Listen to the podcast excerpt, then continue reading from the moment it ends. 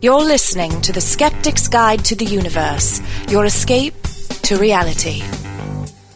Hello, and welcome once again to The Skeptic's Guide to the Universe. Today is August 24th, 2007. Uh, as many of you have probably already heard, but some may have not, this is a, a very sad episode for The Skeptic's Guide. Skeptical rogue Perry DeAngelis passed away on August 19th. We are going to have a more complete and more fitting memorial for Perry on next week's show. For this week, we are simply going to play some of Perry's best moments. These are clips from previous episodes chosen by Perry's fans. And I want to give a special thanks to Mike Lascelles, who runs SGUfans.net, for putting together this collection of clips for us. Also, uh, before those clips, we will include a, a lecture that Perry gave about 10 years ago. This was part of a seminar that we gave to um, science school teachers at that time. So I give to you a brief retrospective of Perry DeAngelis, and the full panel of skeptics and I will return next week to share our thoughts and our memories of Perry.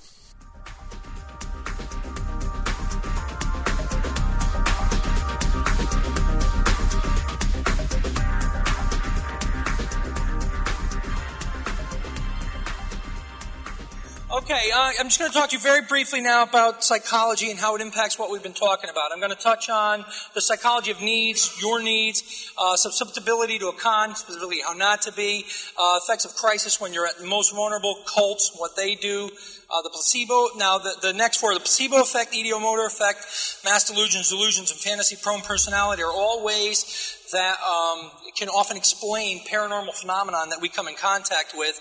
And then I'll finally touch on uh, conspiracy theories. Uh, I just put up here Maslow's hierarchy of needs. This is just one uh, hierarchy that exists today. It's a good one. It's well rounded. It's one that uh, is used all the time and impacts many other areas of psychology. Uh, he posited that there are five stages of needs that we all go through. The first is physiological, air, water, food, the things you need to stay alive. Second one is safety needs. Uh, this is feeling safe in your environment and knowing that the number one, your first needs are going to be met. Uh, three is love and belongingness, not to feel alienated. Four is needs of esteem, to know that you have value and are valued by others. And finally, self-actualization, which, where he posited that that is the stage when people can finally do the things that they were born to do. Painters paint, writers write, teachers teach. Um, we point this out because it is, it is a clear demonstration of the fact that we, that needs permeate us at all levels, all stages and all ages. And you have to be aware of them. Uh, this is a, a, slide on how to avoid being conned. First thing on the slide is be aware of your own needs. You can actually sit down and create a chart of your own needs. You can try and do it from highest to least, most to least. And that will give you a very clear and very graphical way to understand your own needs and the places where you are most likely to be the most vulnerable. The things that you need the most, the desires that you have the most, are the places where you have to pause the most and reflect soberly. Um, going on, if it seems too good to be, be true, it probably is. That's an old cliche, very valid. Be suspicious of flattery. Be wary of pressure for impulse buying. Do it right now, or else you're going to lose the deal. Everyone else is doing it. Don't trust weasel words. Uh, may, might, could, should. If somebody claims that something may do something, they're not making a claim at all. Um, don't trust vague references to authority. We've discussed that. Anecdotes, uh, we've discussed, and the reasons why. It's important to know why not to trust an anecdote. Why you can't just trust a tale. It has to have corroborative ev- evidence to support it. Peer pressure. Don't believe that all cons are easy to spot or that you're too that you're too intelligent to be con because you're not are out there. They are students of human psychology. They've been doing it for years and years. They've conned people that are smarter than all of us. You have to be aware. You have to reflect. Do not be convinced by sincerity. This reflects back on the tales of anecdotes. Actors can turn sincerity on and off. It's like a light switch. Cannot simply be moved by sincerity. Crisis is simply a time when you are more vulnerable than normal you know, a good example of this is in the case when a loved one or even yourself has been diagnosed with a terminal disease. You have come to the end of the course with evidence based medicine. There's nothing else you can do. This might be a time where it is conceivable, even logical, to seek alternative modes of cure, alternative modalities. But still, even in this time, even in this great need where the alternative is, is death, you have to pause, you have to consider what it is that you're going to do. Um, if you're going to go seek an alternative cure, it, you know, is there any evidence that that cure has effect? What does your evidence-based physician have to say about it? How much does it cost? Are you going to bankrupt your family? Um, things like this. Even in times of great duress, you have to pause, and it is when your critical faculties become the most vital and the most important. There are groups in our society that prey specifically on people that are compromised and vulnerable. These are destructive groups, groups often known as cults. The five aspects that clearly paint them out and a way to recognize them quickly are I have up on the screen. The first is totalism. This is, you know, black and white thinking. This is us versus them. Um, once a, a, cult snares you in, and that can be a subtle process, that can take a long time. You know, it doesn't have to be uh, overnight. They could, you know, first they'll invite you to come play some volleyball with them and maybe a couple of picnics and, you know, they'll make you feel comfortable, needed, wanted. They will satiate needs that in the outside world have not been sated for one reason or another. Once they get you in, these processes very quickly begin to take place. Environmental control. This is control of your every waking moment. 24 hours, every, every time you're awake, what you're doing, what you're eating, what you're thinking, what you're saying. There's no time to reflect. There's no time to consider what's going on around you. There's no time to criticize. Loading the language is simply jargon that is meaningful to people inside the cult, inside the network, but not to people outside of it. Like with the Moonies, when they call the Reverend Moon the true father. To us, that has very little meaning, but to them it's very important. Because if you join the Moonies, if that sad fact should occur, then he becomes your true father, literally. Your biological parents are severed from you emotionally, intellectually, and physically. They keep you from them. Um, and, and he becomes your true father. People in, the, in, that, um, in that cult believe that, and has powerful meaning to them. Next is a demand for purity. This is what everyone in that in that cult is striving towards. Purity is defined by the leadership. It can be altered to their own needs. It, it can it can be um, changed in any way they see fit, and anything is appropriate to sacrifice for purity, for seeking of purity. Finally, there's the mystical leadership. Again, it's uh, Moon. In the case of the Moonies, this is a mass wedding that he performed. The 7,500 odd couples, all prearranged weddings. And it's a total surrender to the leader and the group. Um, they take on an almost mystical mantle. These leaders, and and and you will you give up your morality. You will give up ethics. You will even give up the, the very basic need for self-preservation to court what the what the leader wants. We are all, I'm sure, familiar, uh, at least peripherally, with Heaven's Gate that recently occurred. All those people gave up their lives. Even the need for self-preservation was was lacking in those in those folks. Very important to be aware of destructive groups and their red flags, and and they don't have to be religious in nature. It could be a political group. It can be a commercial group. It's not just religious groups. Um, next, I want to touch on the placebo effect. Placebos are basically inactive substances. About one third of the people taking an inactive placebo will report a beneficial effect, whether it's decreased symptoms or increased health. Even though the, even though the substance couldn't possibly have any effect, they will. And the reason why that occurs is what's very important here. How the placebo can account for seeming, this is the way that a placebo can account for seeming successes in alternative medicine regimes. The fact of the matter is that most disease is self limiting. The old saying of uh, if you treat a cold, it'll last a week, but if you leave it alone, it'll be gone in seven days is very true. It's very real. But this is, this is the way someone taking a placebo could report that they were cured by it. I have a cold, I took the placebo, I was cured. Post hoc ergo propter hoc, we discussed it earlier, after it, therefore because of it. That's a very, that's a very key thing that most people don't understand. And it's an easy way to, to account for the seeming effectiveness of these things. You also have suggestibility and expectation under those circumstances. And, and the, the three questions I have up here, can you answer the following? Does a positive placebo response mean the patient's problem is imaginary? Does a patient have to believe in the therapy for a placebo effect to occur? And are placebos harmless? Does anyone think the answer to any of these questions is yes? Come on, no one? Good. Answer to all three is no. And the reasons, the reasons are uh, what I've discussed already. The fact that you don't have to believe in a placebo for it to work. It helps. It makes you more suggestible. It gives you a, uh, a larger expectation. Also, um, does a placebo response mean the patient's problem is imaginary? It doesn't, because the subjective symptoms can disappear while the objective ones still remain. Pain is a subjective symptom. Yeah, that could go away, but your objective or, or causal symptom could still be there. The fact that another reason why placebos can sometimes, this effect can sometimes seem that alternative modalities are working is because the fact that if you're seeking care in the first place, it probably means that you take better care of yourself. Therefore, you're more likely, uh, it is more likely for the disease you have to be self limiting and cure itself. All right, next I want to touch on subconscious control just very quickly. This is simply the ability for your your mind to do things that you're totally unaware of. The common one is, is the Ouija board. Raise your hand if you ever used the Ouija board ever in your life. Thank you, Parker, brother. Very simple. This is called the planchette. You take this thing, you put it on the board, and this is not the scale, it's smaller than this. A bunch of people put their hands on the planchette and they ask a question, you know, uh, you know, will I be happily married? And then the thing starts to move around. And, and uh, inside here, in this blank part of the planchette, the answers are spelled out, or the yes and no appear, or whatever. It's very easy for four or five people sitting around this board to put their hands on there and not be aware of the small manipulations they're making on the planchette that are moving it around. Very, you know, and, and of course, paranormals will say, well, no, it's, it's demons, angels, God, what have you.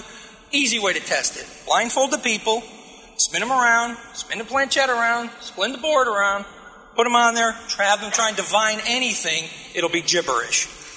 Very simple way to test that. Delusions. Delusions differ from what Bob was talking about earlier hallucinations which perceive things that aren't there, illusions which perceive things that are there incorrectly, and delusions. The, the, this is, definition of a delusion is keeping a belief even in the face of overwhelming evidence to the contrary.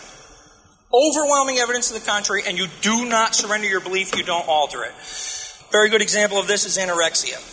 Uh, you have a, a, young woman, usually, you know, bone slender, dangerously underweight. They look at themselves in the mirror and they perceive themselves as fat. That's a delusion. Happens to be a very dangerous one. Mass delusions simply are delusions that grip a community, generally for a short amount of time. Um, an excellent story is told about a panda that escaped from a zoo. I forget the country, I believe it was European country. Escaped from a zoo, and they had a picture of the panda on television, on the national news, you know, seen by millions of people. Thousands of calls flooded into the zoo about sightings of that panda. They saw it everywhere. You know, 10 miles away, 50 miles away, a mile away. The fact of the matter is, the panda wandered a few hundred feet onto a train track and was killed by a train. Sad story, but an excellent example of, of mass delusions. The four basic kinds are an immediate threat to the community. Uh, this would be like um, satanic cults nowadays. Uh, you know, people who believe that they see Satanism all over the place uh, and, and begin to perceive it anywhere, everywhere. The community flight panic. Um, the best example, this is when a you know, community actually gets up and flees the area because of what they've been told, is Orson Welles and the War of the Worlds scare back in the 30s was disastrous. And the point about this is when people begin to flee, just a few, and other people see that, it will infect them. And the panic will begin to spread exponentially unless you stop, sit back, and reflect on what's going on. You know, what is the possibility that Martians are actually attacking? You know, is there anything burning? Is there anything, you know, stop. Don't forget your faculties in these cases. Wish fulfillment. Um, good example of that was the bank slide that Bob showed you people who wanted to see the Virgin Mary in that oil stain. They just wanted to see it, so they flocked to that bank in the hundreds. There's other cases like that that we'll discuss in, uh, when we talk about cases. Small group, group delusions are generally families that um, can be deluded by uh, a very powerful, um, domineering father figure or mother figure, and they can simply lead the family down their delusionary path because of the, the structure. A cult would be an example of that too, especially in a smaller cult. Okay, the fantasy prone personality uh, is very important. This was first defined in 1983 by uh, two gentlemen, names I will find momentarily. Thank you, Cousin and Barber, who first defined this. And it, it again is another way to uh, explain much of the para- paranormal phenomenon that is reported around us.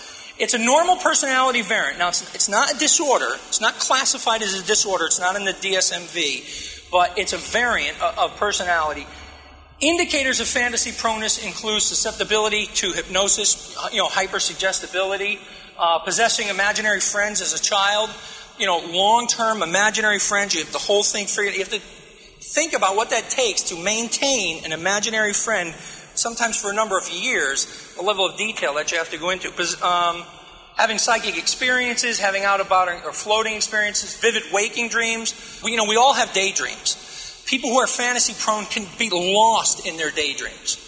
Uh, you know, to the obviously to the detrimental effect of their workplace or the people around them. They have visions and hallucinations. Uh, they encounter apparitions. They have receipt of special messages. You know, they hear things that only they hear, and you know, that, that, they're, that they're attuned to and clued into. Uh, an excellent study was done by Joe Nickell. Uh, he's also the guy I heard the panda story from. He's a member of CSICOP, the national skeptical group. John Mack, has, has anyone here ever heard of John Mack in Harvard? John Mack is a guy up in Harvard. He's a professor in Harvard. He's tenured. He runs a support group for alien abduction survivors. It's an active group. He's doing it today at Harvard. Uh, he wrote a book. Joe Nickell took the book and he dissected the 13 cases in the book. And he looked at the 13 people that were described in the book and he tried to see if there was any correlation to fantasy prone personality. 11 of the 13 people had every single indicator of fantasy proneness in their personality background. Another person had four and another person had five. It's, it's reasonable evidence that this can account for uh, many of the paranormal ph- phenomenon around us.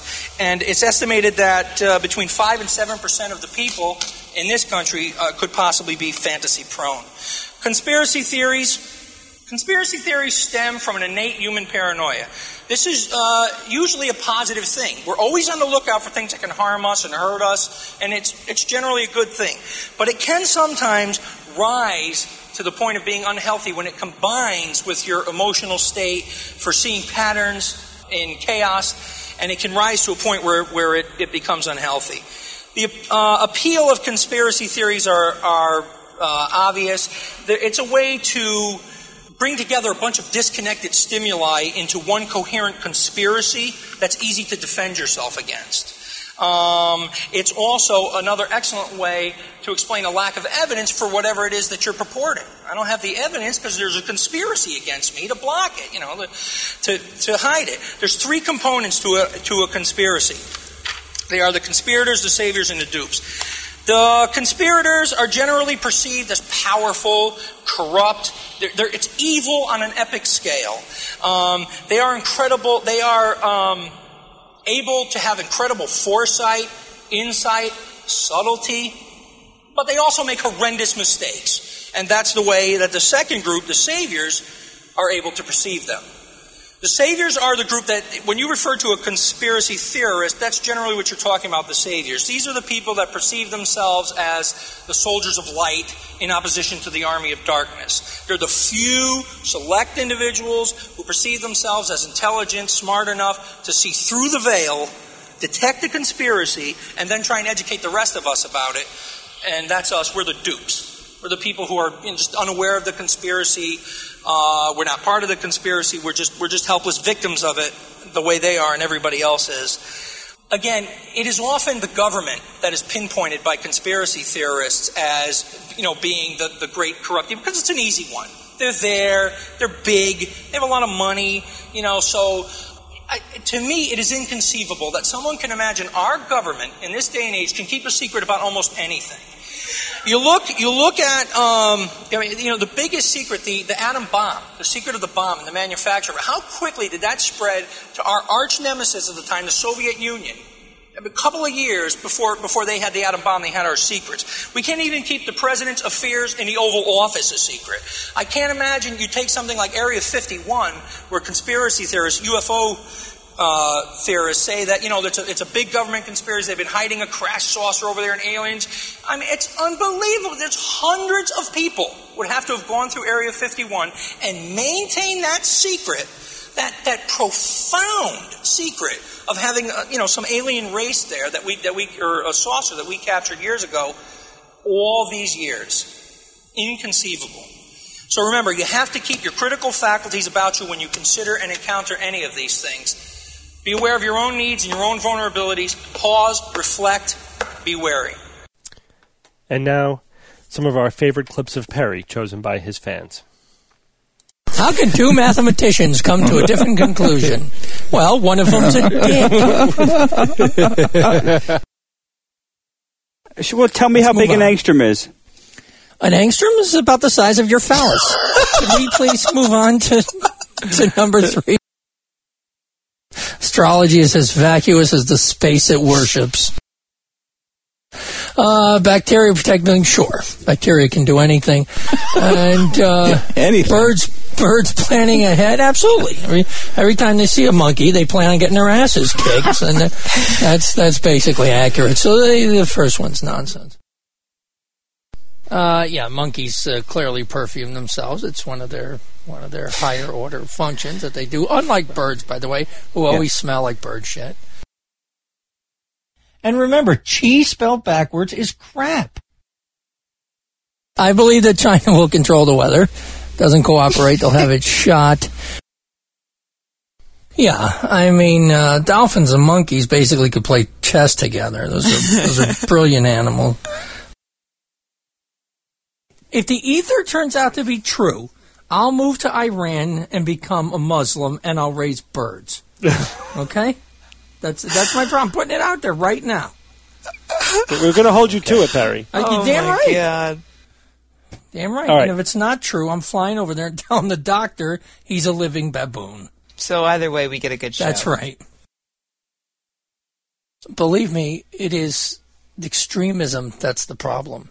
I mean, I I have been nauseated by the things that people of extreme faith uh, say many many times in my life. Muslims, evangelicals, all of them, and I have been nauseated by rabid atheists who in, who I have encountered at say an atheist society are just as fervent, just as bigoted, and just as loudmouthed about their atheism as a as a fundamental. The problem is is extremism. I think to be intellectually honest, one has to, in my opinion, has to say they're an agnostic. Birds, Perry, are actually quite bright. Uh, some of them are, can problem solve. they oh, can, will you they stop can, they already with the birds? And they have quite sof- they have quite sophisticated Please. language, and now um, European starlings were shown to have a recursive grammar. The Okay, only- there's that one chicken in Manhattan that can play tic tac toe. Also, any monkey could whip any bird's ass. That's not true. What do you mean that's not true? Well, you don't think a you think a little spider monkey could kick the an ostrich's ass? Stig could trip him right on his long, skinkly neck. Absolutely. Wait, wait, is the monkey allowed to hold a shank of some sort? a Wait, yeah, okay, I'm sure that the monkey has a shank. jump right up on his neck give him a nostril flip? He would do. Well, I'm just you. saying that's the that's one of the monkey's main strengths is the ability to operate a sharp object. the whole opposable thumb situation. You know? Yeah. There is something scary about a monkey with a knife. I, I'll give you that. There sure is. Furious George. furious George. George. That's a Simpsons joke. I can't take credit for that. Ostriches are such chumps. Perry, you're just an avian bigot. uh, Face it. Come on.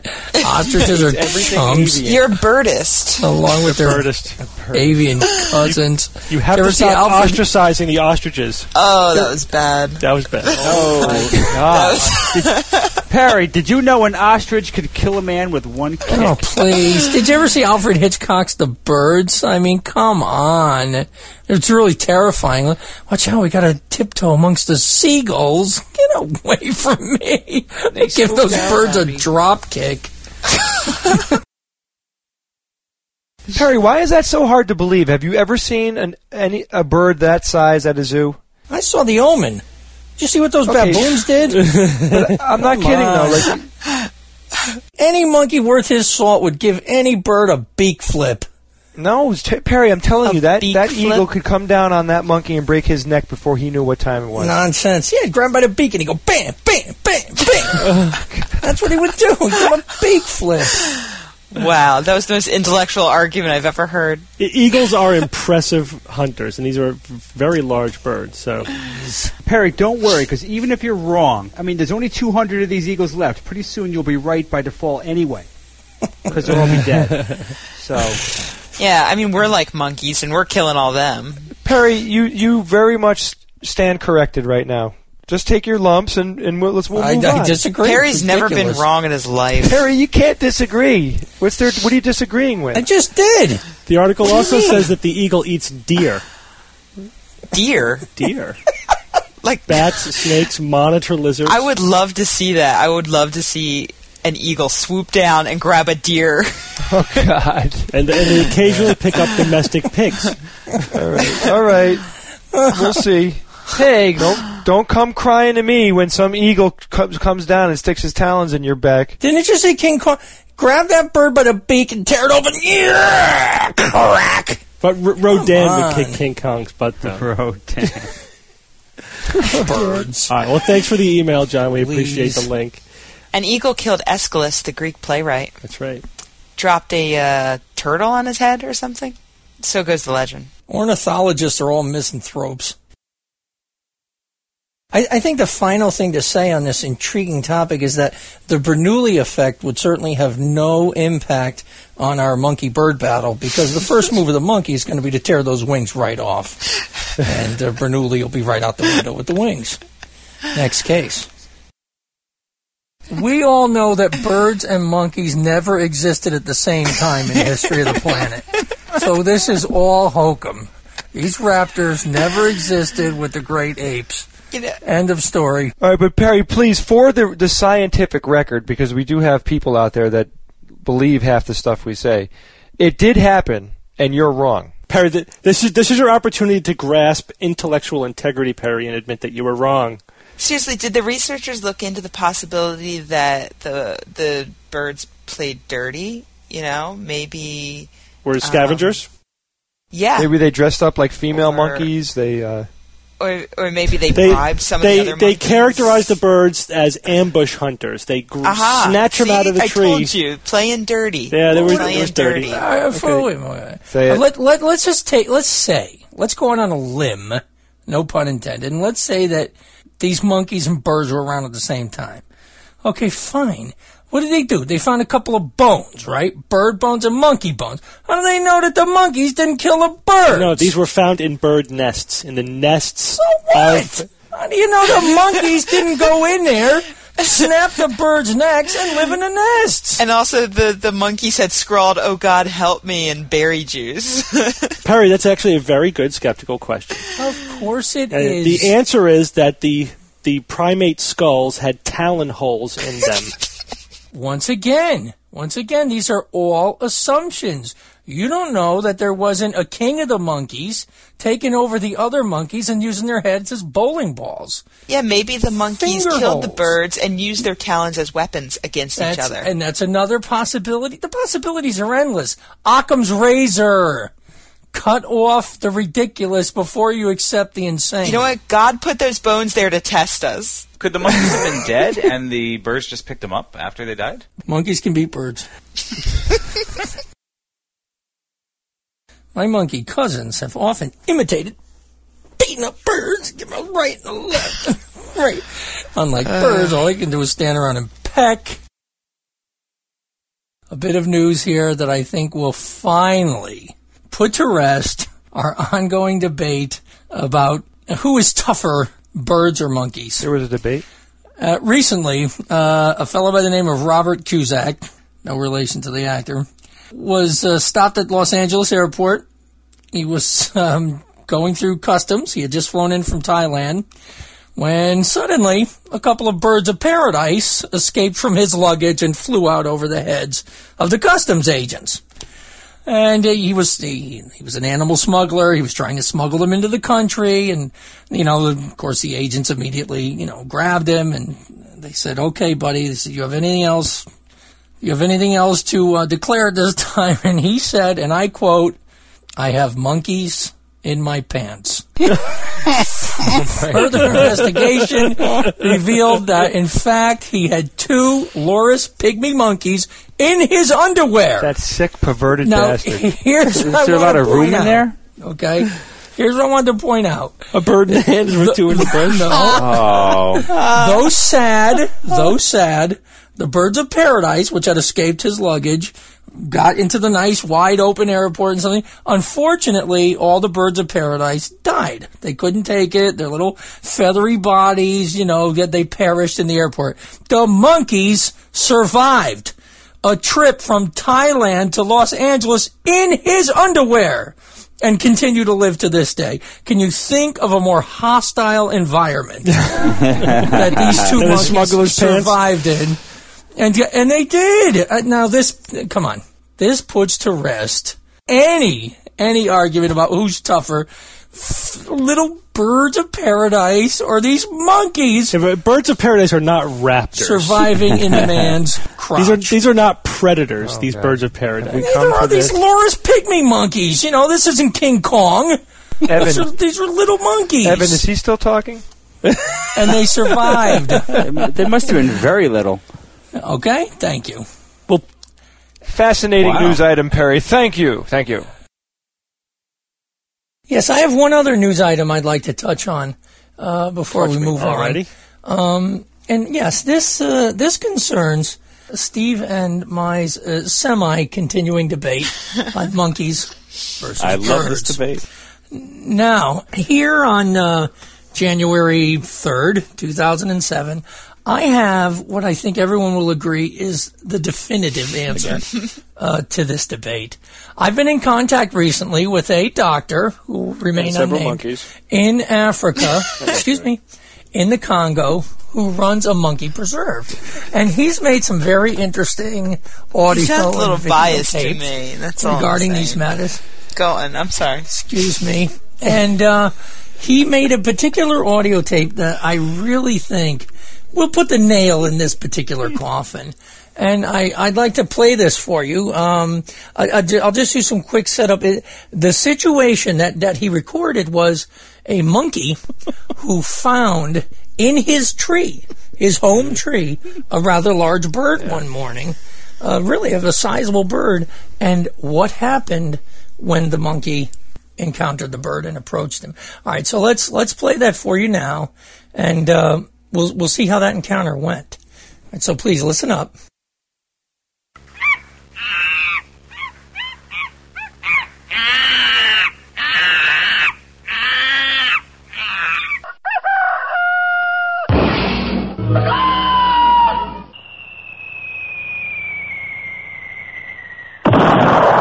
Fortunately, I keep my feathers numbered for for just such an emergency. That's uh, we can see Definitive. that when he Wow. encountered that bird, he clobbered him, grabbed him, he put up a brief fight, and he threw him out of the tree, and, and the bird Now, was Perry- destroyed. Pro- there's a problem. Go ahead, Jay. You go first, then I'll. You you bought this one hook, line, and sinker. Excuse me, this was sent to me by this unnamed doctor from the Congo. Dr. Blank. Dr. Blank. yeah. My point. My point is, was that the was that the bird talking at the end of that uh, recording? Yes, it was. So if if that's the think the case, then talked. perhaps the bird does have an advantage. yeah. I didn't hear the monkey. monkey talk. You've never heard of mynah birds? Did you hear the monkey talk? Uh, there's some various. It sounded suspiciously like Foghorn Leghorn. It's kind of did, didn't it? Well, Perry, that that Uh, that's irrefutable evidence. I got to hand it to you. What can I say? Yeah, very good, Perry. It's irrefutable evidence. Okay, so Thank you. officially, Thank you very much. The the the monkeys versus bird case is closed. it's closed. Uh, it's closed. Monkeys on top, so saith the pending doctor from pending Africa. further evidence, of Thank course. you. As in all scientific controversies, we will bend as new evidence comes to light. We may have to modify our conclusion. Was it Dr. Livingstone? I presume. Perry, I'll, I'll, I'll have to take you at your word due to your credibility and credentials. That that is completely legitimate audio that we heard there. Did you hear how hard he threw that bird down? You could hear the beak flip. You could actually hear the beak flip. I think you could, yeah. You could hear Amazing. Steve, increase Perry's Thank you. medication, please. I like you. the background music though. It was very. very Oh nice. man. I assume that that was just some of the soothing music he plays to keep the monkeys calm. now you're. Perry is now joining us from his sickbed. He was so dedicated to his, performing his duty as the quote master of the week that he wanted us to call him so he can give us the quote of the week. Thanks for joining us, Perry. Yeah, that's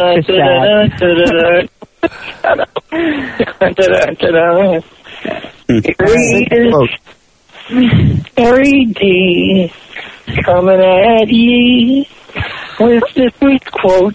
Perry's obviously delirious from the medication that he's getting. Hey, how's the morphine, bro? Harry, save some for me. This is just for you, SGU listeners.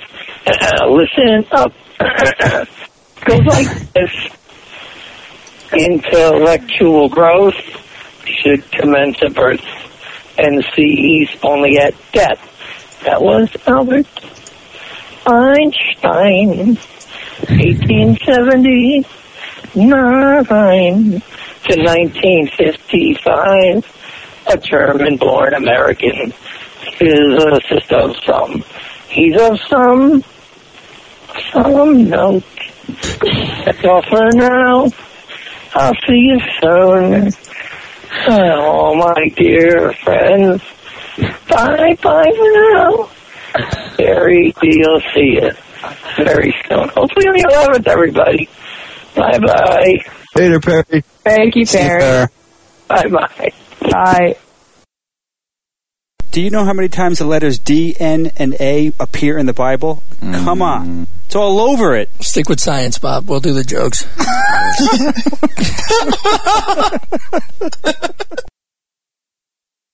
well, look, all right, but like like all like many of the of the things we discuss on this show, uh, this can also be very dangerous. And Yeah. I have taken the time and effort to go out there and put together a top ten list of the top ten exorcisms resulting in injury or death. So, from the All home right. office in Cheshire, Connecticut, of the New England Skeptical Society, we have the top Yeah. 10 exorcisms resulting in injury or death. Somehow I think this is going to be slightly more depressing than your average Letterman top 10, but go on. We'll have the uh, the top ten on our notes page. Why don't you just read the top five? Number five, five-year-old Amy Burney of Staten, of Staten Island was killed by her grandmother, by her grandmother and mother during an attempt to exorcise a demon that they believed caused Amy to have tantrums. Not being satisfied with vast quantities of mere water, these good women tied Amy down, forced her to drink a mixture of ammonia, vinegar, cayenne pepper, black pepper, and olive oil. They taped her mouth shut to prevent her olive from, oil. from spitting out and she expired. Police charged the women with second degree murder, and both were sentenced between 12 and 25 years. Number four, in July 1996, five-year-old Brennan Spickard of Baldwin Park, Los Angeles, was beaten to death during an exorcism performed by her mother and two of her friends. All three women, who were taking methamphetamines, held the girl down and whipped her with a cheese board for two hours, stripping away several layers of skin and eventually killing her. All three women were convicted of murder. Number three, in August 1994, Hoda and Abair of England punched their mother to death. The daughters claimed their mother was possessed by a genie and said, quote, incomprehensible things. The daughters were st- sent to a state mental hospital. Number two, in May 1994, Lindsay and Janice Gibson were charged with killing their son. Janice had become convinced she was God. Not a mere angel, mind you, God. And had convinced her husband of this as well. Janice first tried to expel demons from her two-year-old daughter by beating her in the face for 10 minutes. When Janice tried to exorcise her husband's boss, he called the authorities. However, the doctor refused to sign commitment papers requested by social services as he felt the woman was just a religious fanatic. The next day, Janice convinced her family, and especially her 12 year old son, were surrounded by demons. She fed them a hearty meal and then forced them to vomit, vomit up to just consume food. She then kicked her son out of the house naked and into the cold. Later, while her husband restrained the boy, Janice beat him repeatedly in the head with You guessed it, a concrete block. When police arrived, she shouted, quote, He's already dead! We killed him, you stupid men! Just like the first Jesus! Unquote. Mr. and Mrs. Gibson were both found not guilty by reason of folie à deux, a rare psychiatric syndrome of psychosis, particularly a paranoid or delusional belief that is transmitted from one individual to another. And the number one exorcism resulting in death or injury. In April 1996, Simone Chapawa of Undan, Thailand agreed to a ritualistic beating of her head and genitalia with a stingray tail by a shaman to exorcise evil spirits. After the exorcism began, she changed her mind and fled, only to be abducted later by the shaman who continued the ritual until Mrs. Chapanya's death. The shaman was charged with murder. Well, thank you, Perry. That was uh, that was the most depressing thing I think I've ever heard in my life. The amount of years that she will live, longer than us because of her diet, is directly proportional to the horror of her life. God.